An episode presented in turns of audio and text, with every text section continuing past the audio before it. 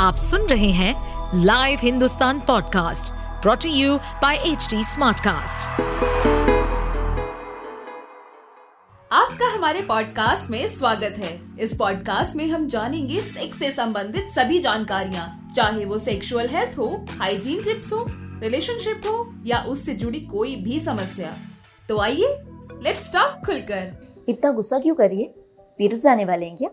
क्या हुआ? चिड़चिड़ करिए आयु पीएमएस है? दुनिया भर के मेल्स इस बात को लेकर बड़ा परेशान रहते हैं कि पीरियड्स के नजदीकी दिनों में न जाने क्यों लड़कियाँ चटक जाती हैं। बात बात पर गुस्सा करती हैं, चिड़चिड़ी रहती हैं और कभी कभी तो ज़ोर ज़ोर से रोने लगती हैं। कुछ लोगों की भाषा में कहें तो लड़कियाँ ओवर रिएक्ट करती हैं। ऐसे में हैरान और परेशान मेल्स ये समझ ही नहीं पाते कि इस दौरान क्या करना सही है।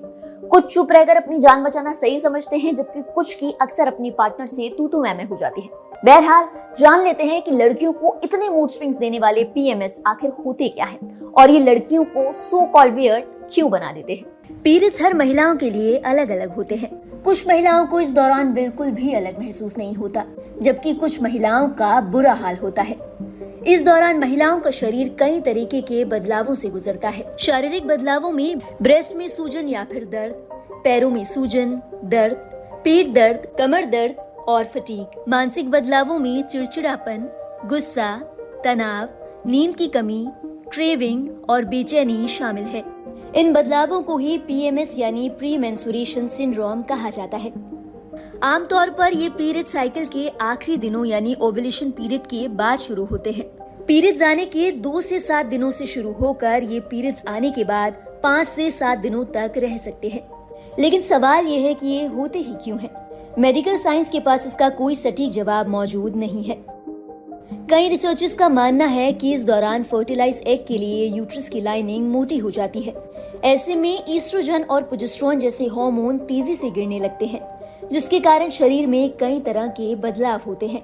मानसिक बदलावों की बात करें तो हैप्पी हार्मोन डोपामिन और सेरोटोनिन के गिरने से आप तनाव और चिड़चिड़ापन महसूस करती हैं। इसी के साथ कई एक्सपर्ट्स का ये भी मानना है कि आपकी किडनी और उसके आसपास के एरिया पर असर डालता है, जिसके कारण वाटर एंड इलेक्ट्रोलाइट सिस्टम में बदलाव होने लगते हैं, जिसके कारण वज़न का बढ़ना, थकान और ब्लूटिंग जैसी समस्याएँ आ सकती हैं। चूँकि पीएमएस कोई बीमारी नहीं है, ऐसे में इसका इलाज भी संभव नहीं है। हालाँकि इसके लक्षणों को कुछ हॉर्मोन्स और लाइफस्टाइल चेंजेस के माध्यम से मेंटेन किया जा सकता है।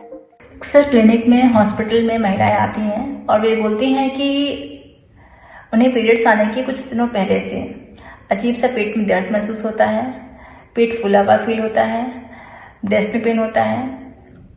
कुछ साइकोलॉजिकल सिम्टम्स भी उनको महसूस होते हैं, जैसे कि एनजाइटी है डिप्रेशन है बार बार रोने का उनका मन करता है।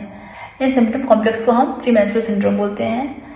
इन्हें डायग्नोज करने के लिए हमें टू मंथ तक बोलते हैं कि अपने रूटीन को फॉलो करें। डायरी में हर एक चीज़ को नोट करें। कब इन्हें सिम्टम्स फील हुए हैं, कब इनके पीरियड स्टार्ट हुए थे, इससे कोरिलेट करके हम उनके डिसीज को डायग्नोज करते हैं। इससे बचने के लिए हमें क्या करना चाहिए? अपने लाइफ में कुछ मॉडिफिकेशन करने हैं उन्हें।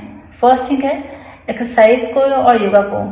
डेली रूटीन को डेली रूटीन को शामिल करना है उनको और स्ट्रिक्टली फॉलो करना है इसे कि ये नहीं कि पीरियड्स आ जाए हैं या आज हम बहुत जल्दी में हैं तो ये एक्सरसाइज नहीं कर सकते हैं। डेली एक्सरसाइज करनी है उनको डेली उनको एक हेल्दी डाइट खानी है और टाइम पर खाने खाना है। फोर्थ है स्ट्रेस लेवल को अपने कम करना है। इसके अलावा भी कुछ हर्बल मेडिकेशंस होते हैं, जैसे कि विटामिन की कैप्सूल्स हैं इम्यूनिक ऑयल के कैप्सूल्स हैं, ये उन्हें प्रिस्क्राइब करते हैं। इनसे भी फ़ायदा नहीं होता है अगर उन्हें तो फिर हमें कुछ हार्मोनल मेडिकेशन भी प्रिस्क्राइब करते हैं, जो कि ओसीपीस के फॉर्म में साइक्लिकल या फिर कंटिन्यूस फॉर्म में देते हैं उनको हम। इसके अलावा कुछ इंजेक्शन होते हैं पैचेस होते हैं हार्मोनल वो नहीं प्रिस्क्राइब करते हैं। और भी कई सारे ट्रीटमेंट्स ऑप्शन होते हैं, जो हम पेशेंट्स को उनके सिम्टम्स के अकॉर्डिंग प्रिस्क्राइब करते हैं।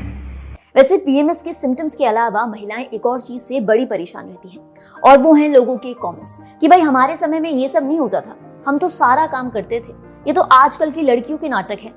या फिर आजकल की लड़कियों को तो शर्म ही नहीं है। ऐसी चीज़ों के बारे में भी बात करती है। करनी चाहिए। बिल्कुल करनी चाहिए। क्योंकि पीएमएस कोई ड्रामा नहीं है, बल्कि एक एक्चुअल मेडिकल सिचुएशन है। तो इस दौरान फीमेल्स को बिल्कुल भी जज ना करें। और ये बात जितनी मेल्स पर लागू होती है, उतनी ही फीमेल्स पर भी। जिन्होंने कभी पीएमएस एक्सपीरियंस नहीं किए, या फिर उनके बारे में खुलकर बात नहीं की। बहुत ज़रूरी है कि इस दौरान आप फीमेल को कंफर्टेबल माहौल दें। इस बारे में उनसे खुलकर बात करें और उनके आराम की व्यवस्था करें।